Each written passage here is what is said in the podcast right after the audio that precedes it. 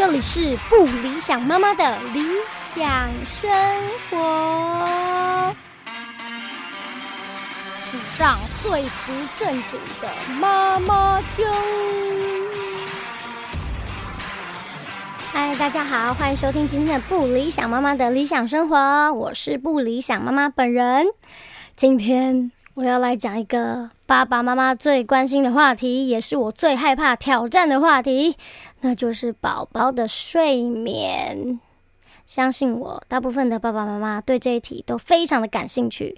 但是我敢保证，没有任何一个方法可以告诉你该怎么做，马上就会有成效。所以呢，今天这集节目呢，我会以呃上一集提到的天才保姆通的做法来跟大家分享，我是怎么操作睡眠这件事情的。欢迎收听今天的不理想妈妈。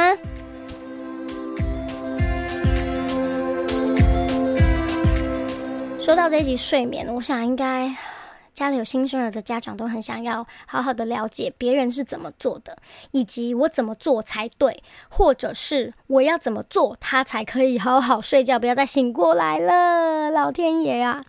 其实，在我刚开始做 podcast 的呃中间的一第三集吧，就已经有在介绍婴儿床的时候，有大概跟大家聊了一下关于睡眠的概念，跟训练宝宝自己睡觉的这个想法。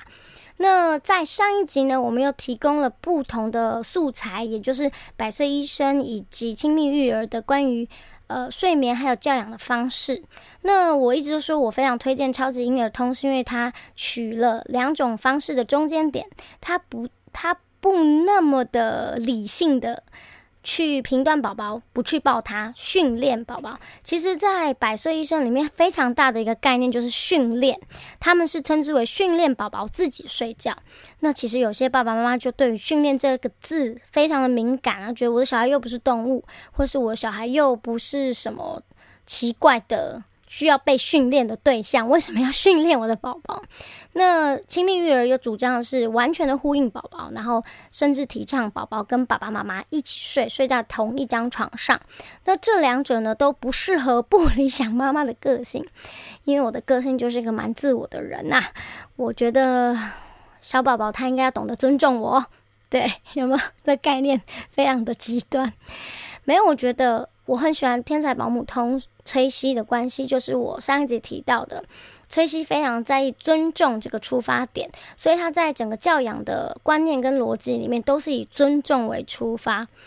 那对啊，我觉得我尊重你，你也应该尊重我嘛。这是一个其实还蛮外国人的观念，在亚洲人的概念里面是小朋友是孩子是我的。他跟我的姓，或者是他跟我先生的姓，所以他是我的，我能够主张他的一切，甚至他未来人生要做什么，我都是帮他安排好的。这是完全不同的一个观念啦。那今天呢，要来跟大家分享睡眠，因为大部分爸爸妈妈从月子中心回去，第一个崩溃的点就是这个：为什么他睡这么短？为什么他还不睡觉？为什么他要一直哭？为什么一直要我抱？而且抱这个姿势还不行，一定要抱他想要的那个姿势。妈妈、爸爸手很酸，这样子有没有？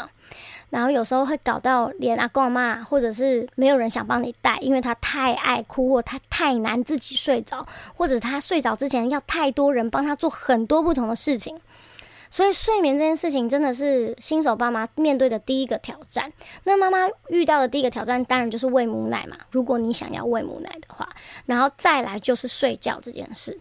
那我觉得呢，很多呃妈妈或爸爸或是主要照顾者都会提说睡眠这件事该怎么解决。那其实你只要真的亲身带过小孩，你就会知道这是一个全盘性的问题。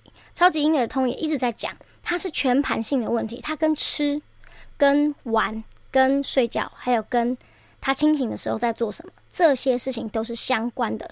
睡眠是无法被单独解决的一个问题，因为你想看你自己嘛。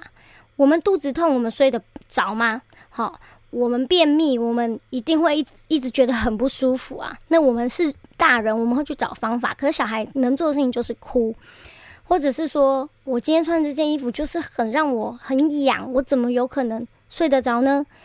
或者是我吃的今天吃的这顿奶，不知道为什么好胀哦，我也睡不着嘛。或者是睡一睡醒过来了，发现旁边黑黑的，然后妈妈又没有抱我了，我好想我妈妈，然后他就哭了，对不对？所以他有各式各样的可能。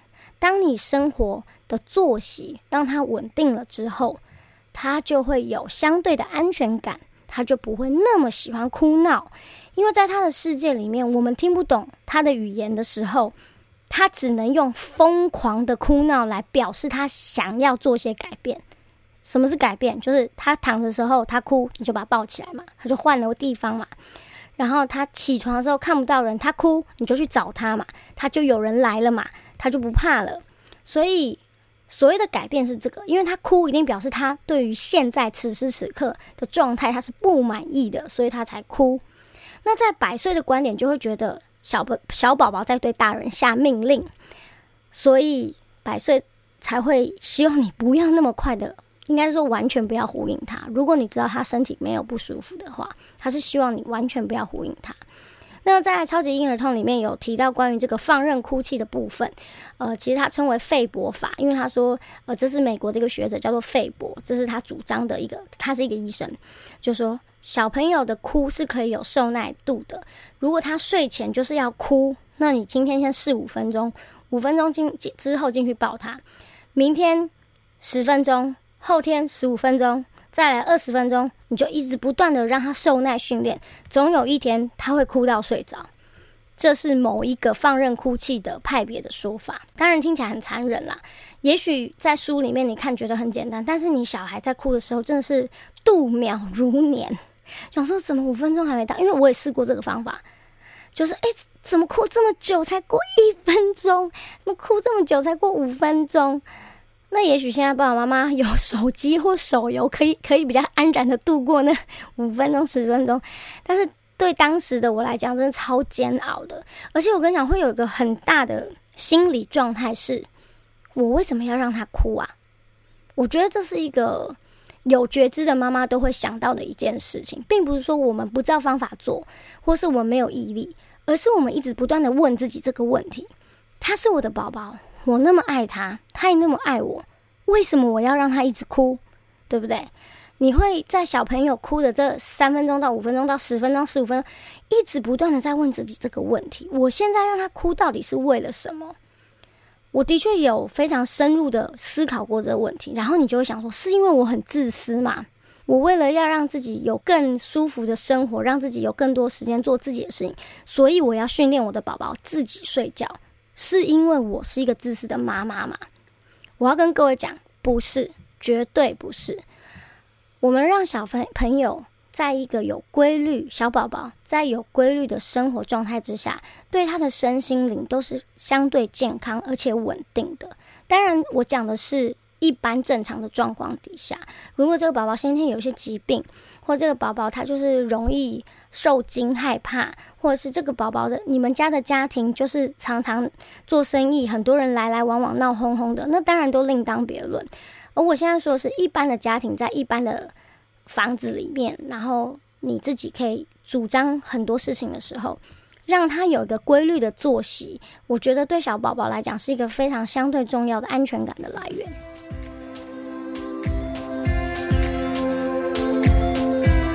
天才保姆通，它的做法是 easy，呃，e a s y，e 就是吃奶，a 就是 activity，就是活动，那我们简称为玩，就是玩耍这个玩，s 就是 sleep 睡觉，y 就是 your time，妈妈你自己的时间，你需要休息，你需要放空，你需要跟宝宝赶快去窝一下，这样子。所以，呃，崔西非常主张这个 easy，我非常赞同。因为后第一胎的后半段，我就是完全用这个方法建立起他生活的作息。然后生弟弟的时候，刚刚好出了增订版的《天才保姆通》的实作篇，所以也就更贯彻了我执行这个 easy 的方式。那来讲一下，那我上一次有聊到 easy 呢，会从你的小宝宝很小的时候。他会从这个循环很一天会有循环很多次，然后一直循环。这个循环会随着他年纪慢慢变大，循环会变少，因为他可以睡得更久，吃得更饱，所以他不需要一下就醒过来，一下就醒过来，然后做一个这个循环。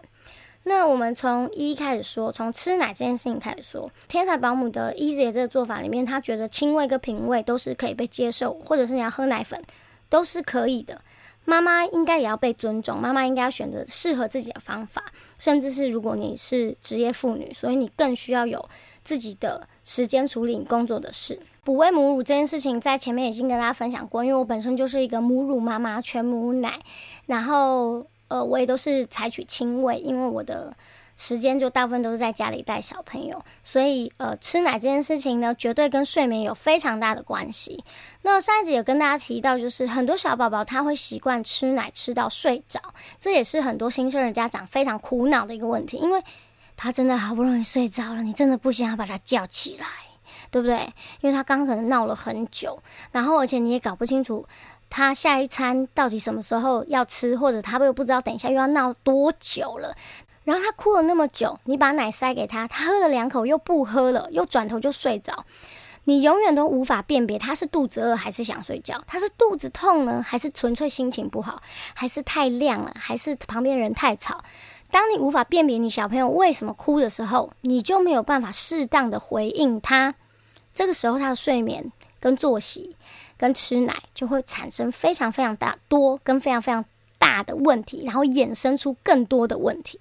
那所以崔西在他的书里面以呃分门分门别类的方式帮你梳理 easy 的每一个步骤。所以其实你下一个步骤遇到问题，你可以跳回去上一个步骤看，我是不是哪里出了什么状况，或是多做了一件事或少做的一件事情，导致我宝宝的反应完全不一样。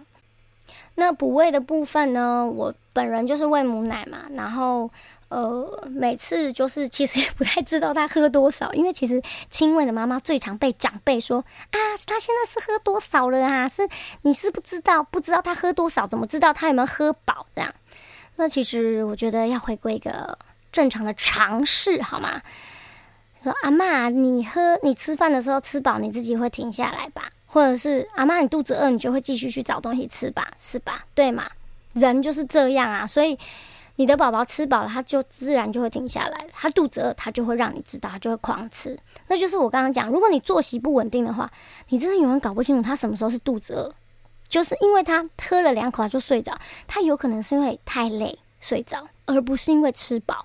所以他在醒过来的时候，你还要喂他嘛？他如果他只睡二十分钟，你还要再喂他吗？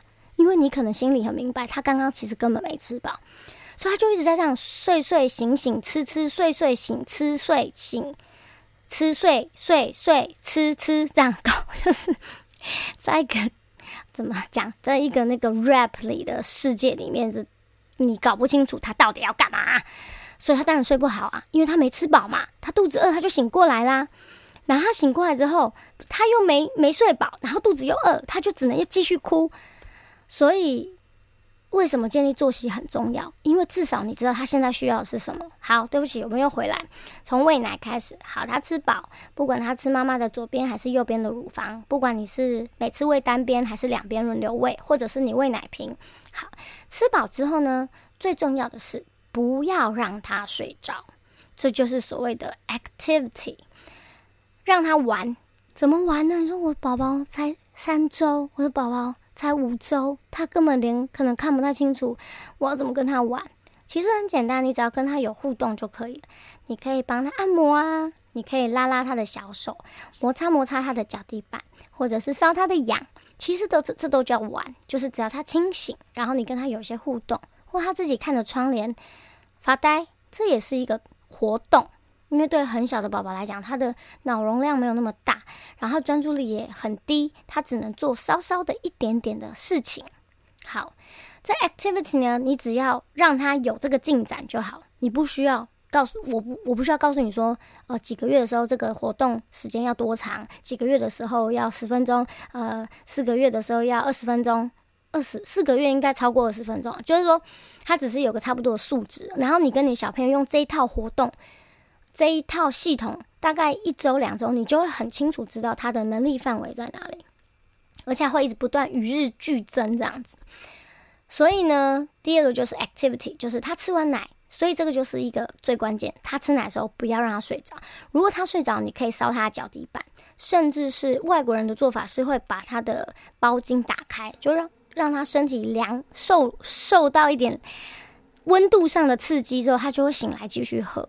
那喝饱了之后，就跟他玩拍嗝啊。他拍嗝如果睡着，你就把他摇那个。动一动他的身体肢体，他也会醒过来。第一个是让他维持清醒，让他不要养成吃奶等于睡觉，这是最重要的观念哦，一定要马克起来。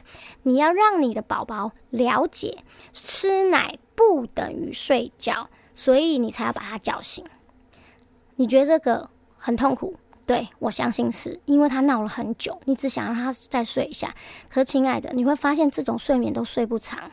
而且很不稳定，那我们宁可小痛也不要大痛。我们在这个训练的周期当中，等他建立起来之后，你每天都可以很明确知道他可以睡多久，你可以去做什么事情。真的相信我，他会 work 的。最主要就是你要先让他知道吃奶不等于睡觉。如他吃奶睡着了，就轻轻的把他叫起来。第一个是你要确定他有吃饱，因为他他睡着了，你要把他叫起来。他如果肚子饿，他就继续吸；如果他肚子不饿了，松口了，你就可以跟他玩，帮他摸摸脚啊，帮他拍拍嗝啊，跟他聊天呐。这就是所谓的 activity。第二个步骤，再来才是睡觉。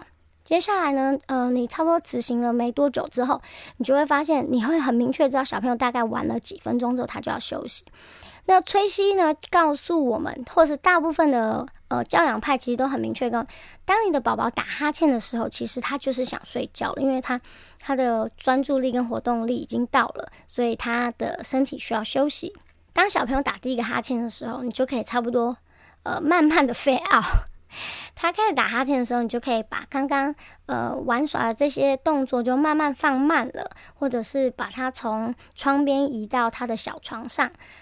当他打第一个哈欠的时候，就是他的第一个讯号。那在崔西的教教养观里面，是三个第三个哈欠的时候，请一定要把他放上床。好了，接下来大家就开始焦虑以及担心了，就是我把他放上床，我不拍睡的话，老师他都不睡，他就是一直哭。好，这就是为什么需要教养书，因为呢，你要知道他在哭什么。你把他放上床，照理来讲，小朋友应该是要喜欢睡觉的，因为其实睡饱的精神好，大人也一样嘛。如果你的小哦，这另外一题就是，如果你的小朋友睡醒永远都在哭的话，那就表示其实他并没有睡饱哦。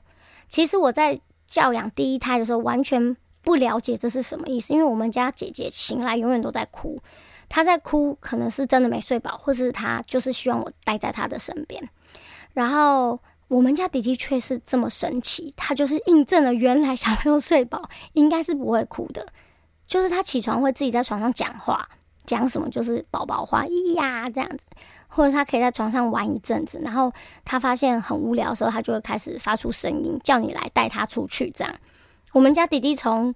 宝宝的时候就一直是这样，到现在已经两岁一个月，他还是这样。他他起床之后可以在他床上自己玩一下子，但是多长一下子我不知道，因为我没有跟他睡同一个房间，所以我其实也不知道。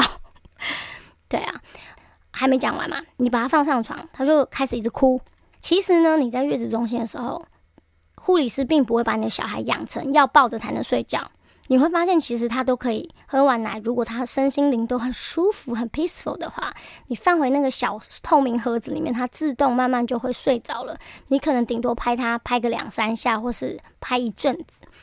但是不知道你就觉得很奇怪，为什么回家之后就变成一直要抱、一直要拍？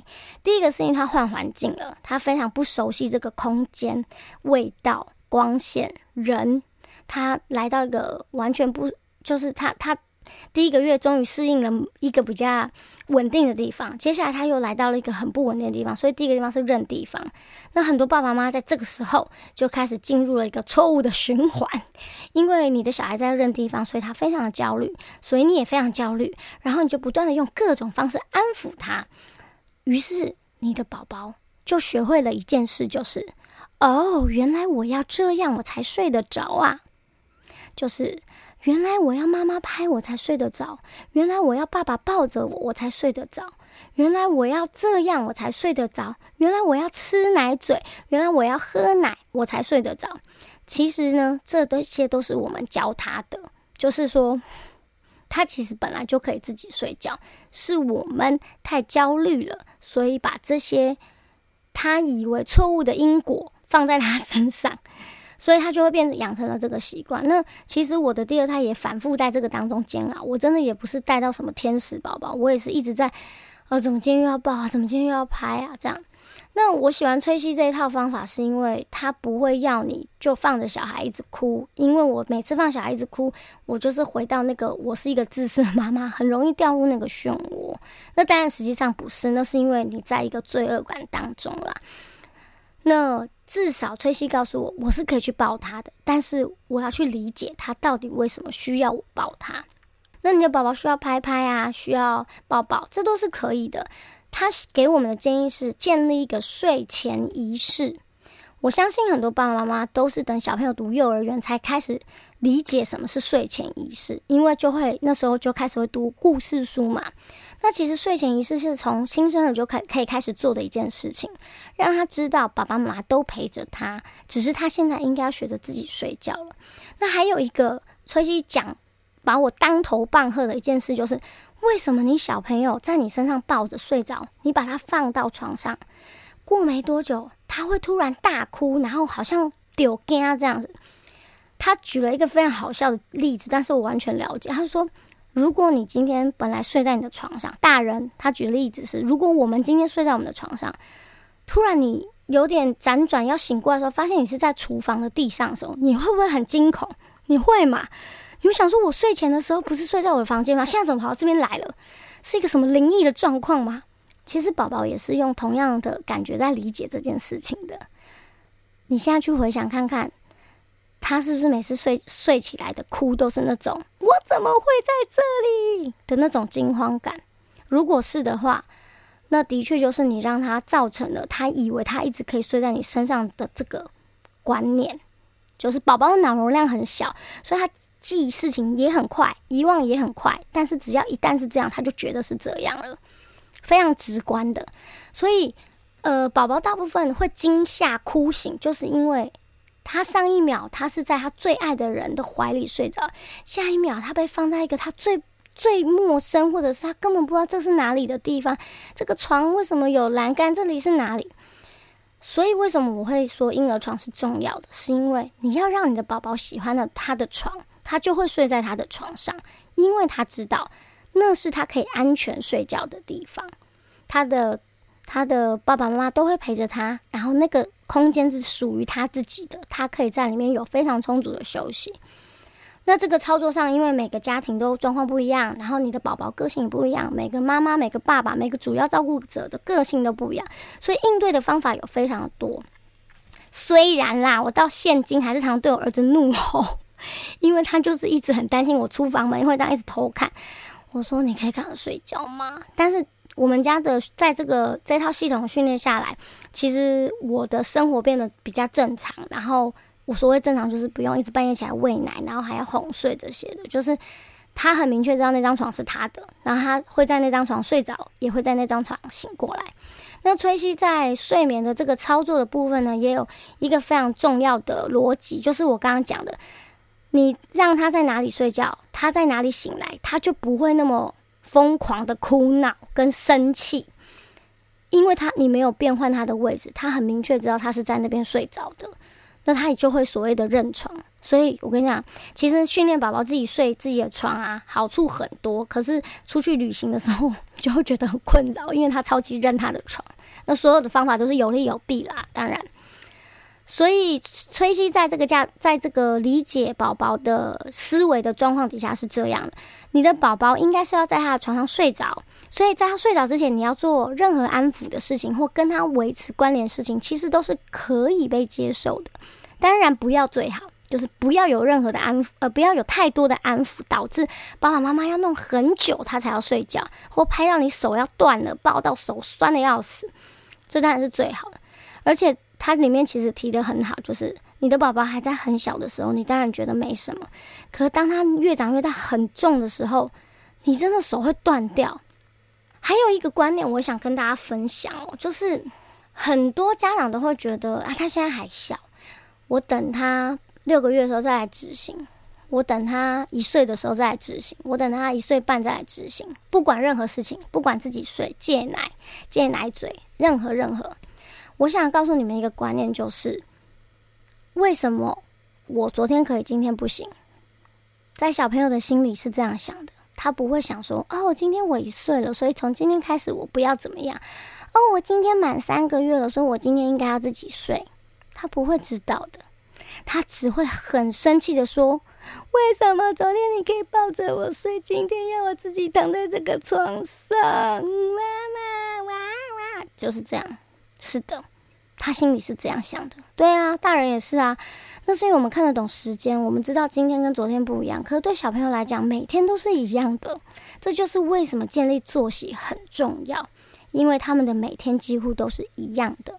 所以在不停的循环当中，他会建立安全感。那个安全感并不来自于完全的依附，就是你在我才有安全感，我要黏着你，我才会有安全感。那种安全感是我知道我需要什么的时候，我的妈妈，我的爸爸。我的阿妈、阿公，或是主要照顾的人，在第一时间会给我我现在真的很需要的东西。他了解我，这个人了解我，这个照顾我的人了解我。说真的，我们哪个大人不是也是在想寻求这样子呢？谁可以给我回应？当我需要的时候，所以我们要给宝宝，其实就是这么简单。他需要什么？第一个，你要能够辨别他需要什么。第二个，你才能够采取适当的回应，因为妈妈也是人呐，对不对？爸爸也是人呐，阿公阿妈也是人，我们也要有一段时间可以好好吃饭，好好去大便吧。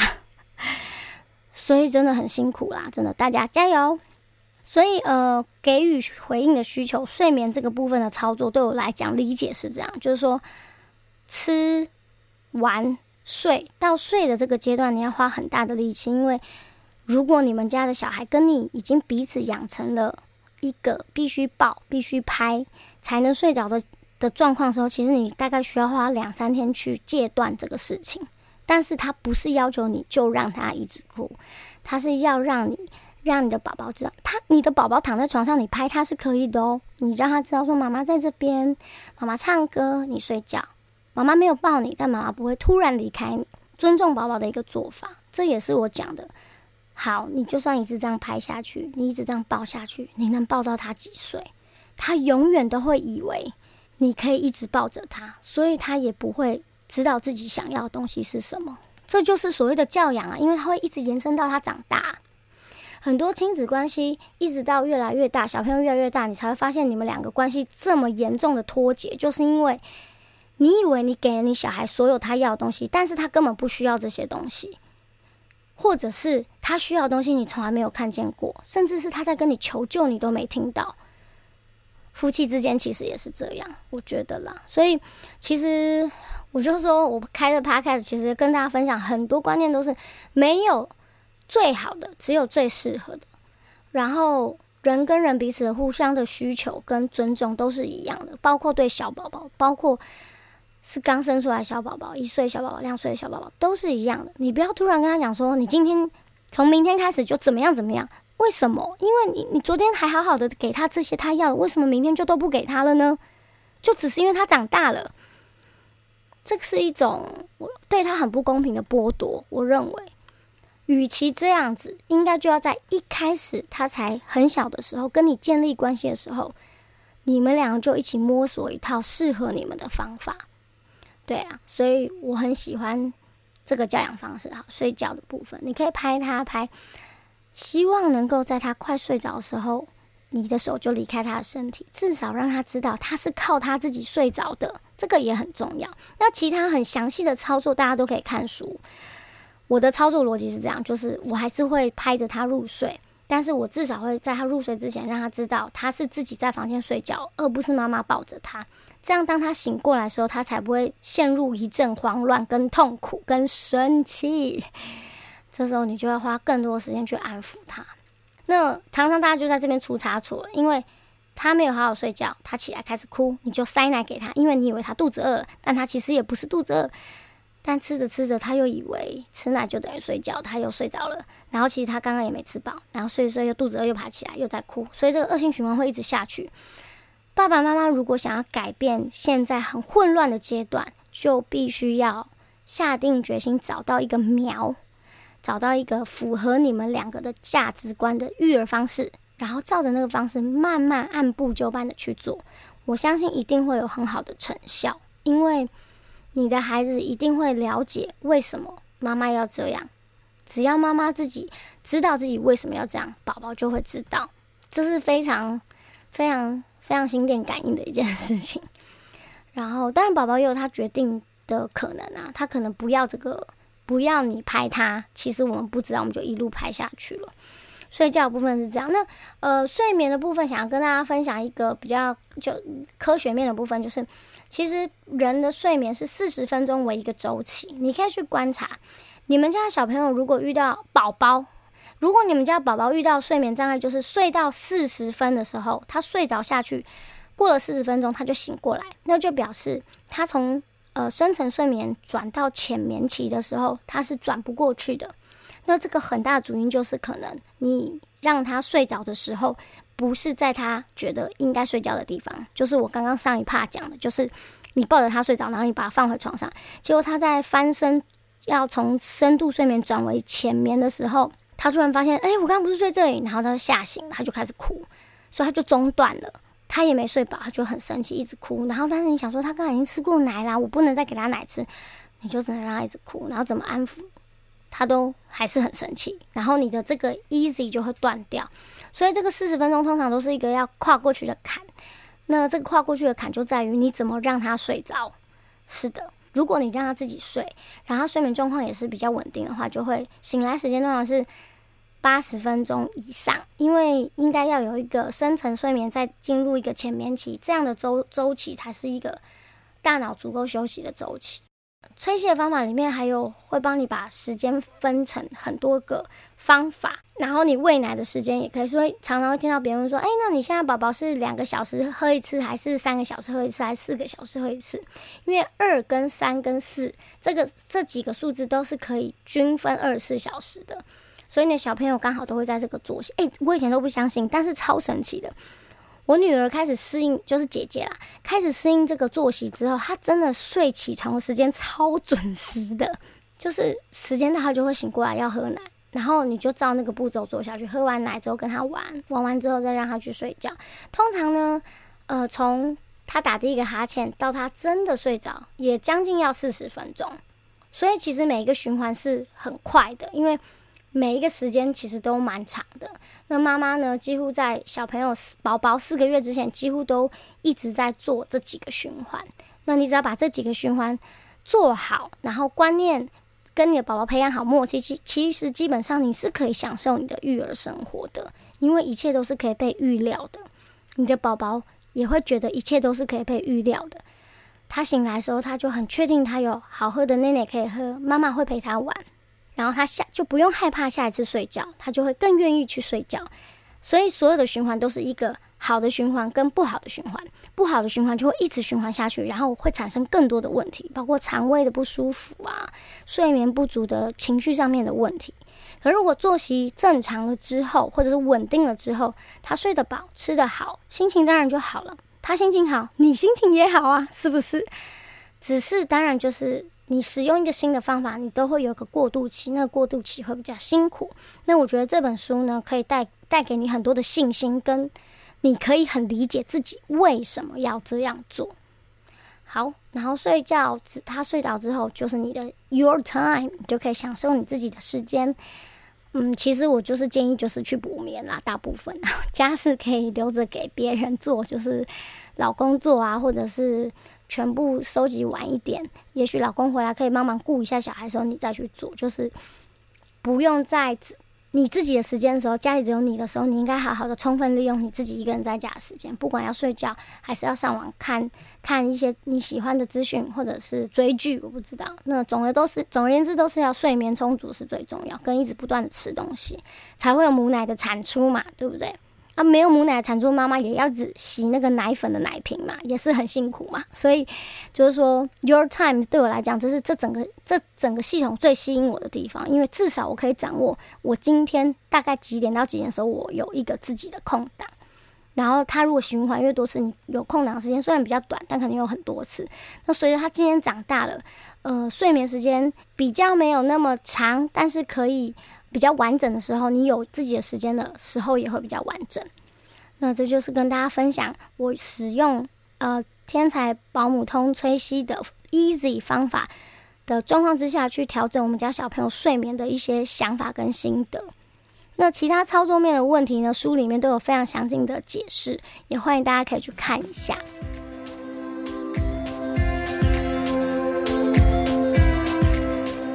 在执行 Easy 之前，我建议所有爸爸妈妈可以挑一本你喜欢的日记本，而且尽量厚一点的日记本，当成你小朋友的作息表。因为第一个步骤就是要每天记录他的作息，所以你才知道。要从哪里下手？从哪一个阶段开始改变？所以还是非常非常像我两个宝宝的作息，姐姐的我很认真，一直有记到将近一岁。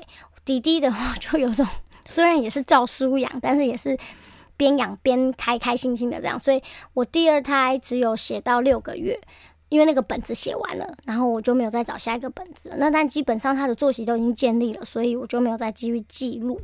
那那个记录表非常重要，原因是因为你要执行 easy 的话，你可以很明确知道你的循环现在来到什么阶段，是三个小两个小时一个循环，还是三个小时一个循环，还是四个小时一个循环，你很容易就可以一看就知道。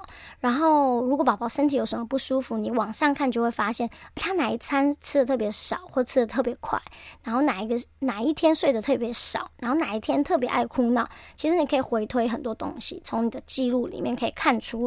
另外一个就是，如果他真的不舒服，要需要去看医生的时候，那个作息表给医生看，医生也可以从当中看出一些端倪，从食欲啊、精神面上面可以去看看宝宝到底是哪一方面有不正常的状况。所以呢，建议大家在那个在妈妈还没生产之前，可以去书店挑一本你喜欢的日记本来当做你小朋友的作息表，会非常有帮助。那我这边有一些自己的小 paper 跟最近的一些观察啦。那我刚刚有讲嘛，小呃小朋友或大人的睡眠周期就是四十分钟为一个周期，四十分钟深层睡眠，四十分钟浅度睡眠，在四十分钟深层睡眠这样一个波段，这样不断下去。那以至于我得到的一个心法就是，小宝宝睡着之后，快要四十分钟的时候。家里尽量就小声一点，或是避免做一些很大声的动作的事情，这样就不会让他在呃深层睡眠转浅度睡眠的时候被吓醒，他就会觉得没睡饱，他就会很生气这样子。所以大家也可以想一想，就是虽然我知道大家小朋友睡着都会超级安静的，因为想说他现在正在睡觉。那大家都可以看一下时钟，如果大家睡着快四十分钟，那就是他可能随时会醒过来的时候，大家就是尽量做一些静态的活动。然后我最近啊也观察，因为我们家弟弟啊最近不知道为什么满了两岁之后，总是半夜常常爬起来，然后我就开始去回推是不是跟睡午觉有关系？因为我记得我在看《天才保姆通》的时候，崔西有提到一件事情，就是睡眠品质是会互相影响。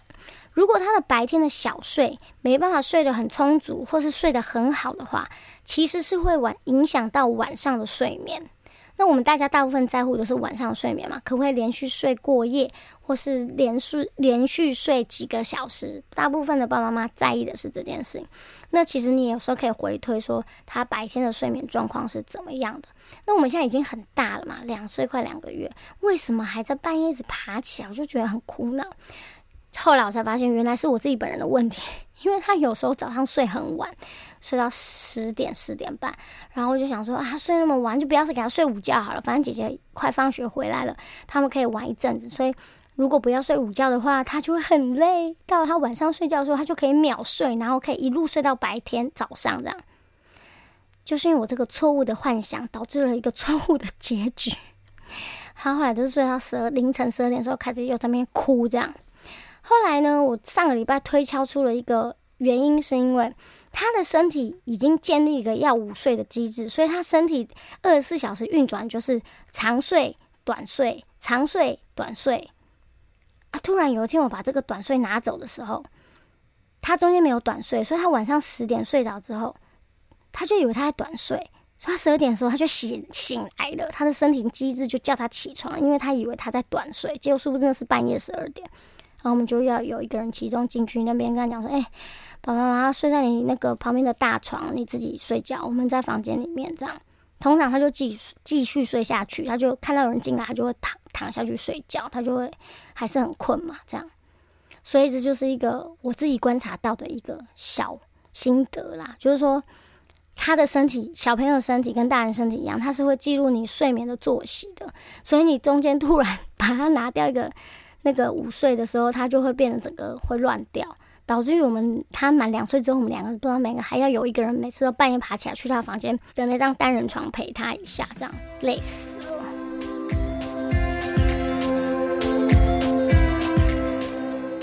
通常我们称白天的睡觉睡眠叫做小睡，那那个宝宝时期小睡的时间会蛮多的。那一旦有小睡，就会要进行 easy 的一个循环，就是小睡起来之后就开始进入第一个嘛，吃奶。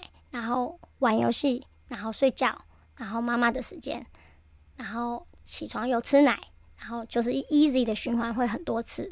在宝宝年纪比较小、月龄比较小的时候，那慢慢长大之后就会变成白天一个小睡跟下午一个小睡，大概会发生在八个月、六到八个月之之后，就会有这样子的一个过程，就是白天他可能七点起来，然后进行了一个循环。然后可能十点、十点半又有小睡，或十一点又小睡了一下，然后再起来吃午饭，然后又进入了午睡的一个小睡，它就会有两到三个循环，然后一直到晚上的长时间的睡眠。所以，呃，白天我们称为小睡，那这个小睡会越来越少，一直到将近一岁之后，或一岁四个月之后，就会进展到只要睡一次的下午的午觉，然后跟晚上的一个长时间的睡眠。那我相信还是有很多家长想要问说，那半夜起来要喂奶吗？其实这个可以回到一个观念，就是说，如果我们三餐都吃很饱，然后还有吃宵夜的话，你如果真的全身放松在睡觉，你半夜起来尿尿，你会想要吃饭吗？嘿，回到这个逻辑，应该就可以比较容易去判断，你觉得那小孩是肚子饿，还是单纯只是深层睡眠转浅眠的时候转不过去？因为他可能在四十分钟、四十分钟、好几个四十分钟之后，突然有一个四十分钟过不去，也是非常有可能。像我两个小孩都非常妙，他们转不去过去的那个点，永远都在凌晨四点整，真的哦，超妙的。那我非常喜欢天才保姆通的天才保姆崔西，很大的原因也是因为我上次在上一集有讲过了，大部分的育儿书都是告诉你观念，然后告诉你大概要怎么执行，然后执行的细节要你要去调整成适合你跟你的孩子。但是呃，天才保姆通超超级婴儿通的这一本书，从操作面反推回去他的育儿观，所以我觉得非常有趣，是是因为。呃，因为崔西他本身是一个护理师，而且是一个资深的护理师，他是在英国的护理学院拿到了学位，然后再去美国进修，所以他是一个从操作面来面对宝宝的人，所以他对小朋友的观察都是第一手。那其他我上次推荐另外两本就是《百岁医生》跟《亲密育儿》，他们的作者其实都是小儿科医生，所以其实他们在看待小朋友的。呃，眼光上其实是还是有点不一样的。然后他们在操作面上面的描述跟叙述的细节也是完全不同的逻辑。所以我很推荐这本书，然后也很希望大家，如果你们家现阶段对睡眠有非常非常大的问题的话，我建议你可以去买回来看一看。真的，就算你没办法真的百分之百照它上面的。的逻辑去执行，但是它里面有非常多关于小宝宝的教养观念，都是有非常好的注解。我个人非常喜欢啦，就是我讲包括对小朋友的尊重，他帮小朋友换尿布的时候，都会很认真的跟他们说，这一点我自己倒是没有做到啦，就抓来就换了，然后。它里面还有很多表格，会告诉你说小朋友这样子反应是代表他的身体有什么感觉，很酷。我觉得我刚刚又再翻了一次，觉得哇，超超神奇，这真的育儿宝典。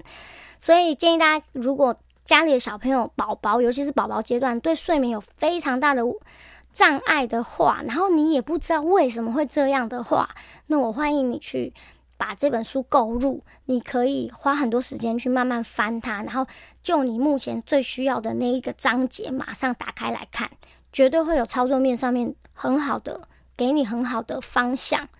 好的，介绍完了这本我最喜欢的书，以及就是大谈这个妈妈睡眠经之后呢，我现在要来去睡觉了。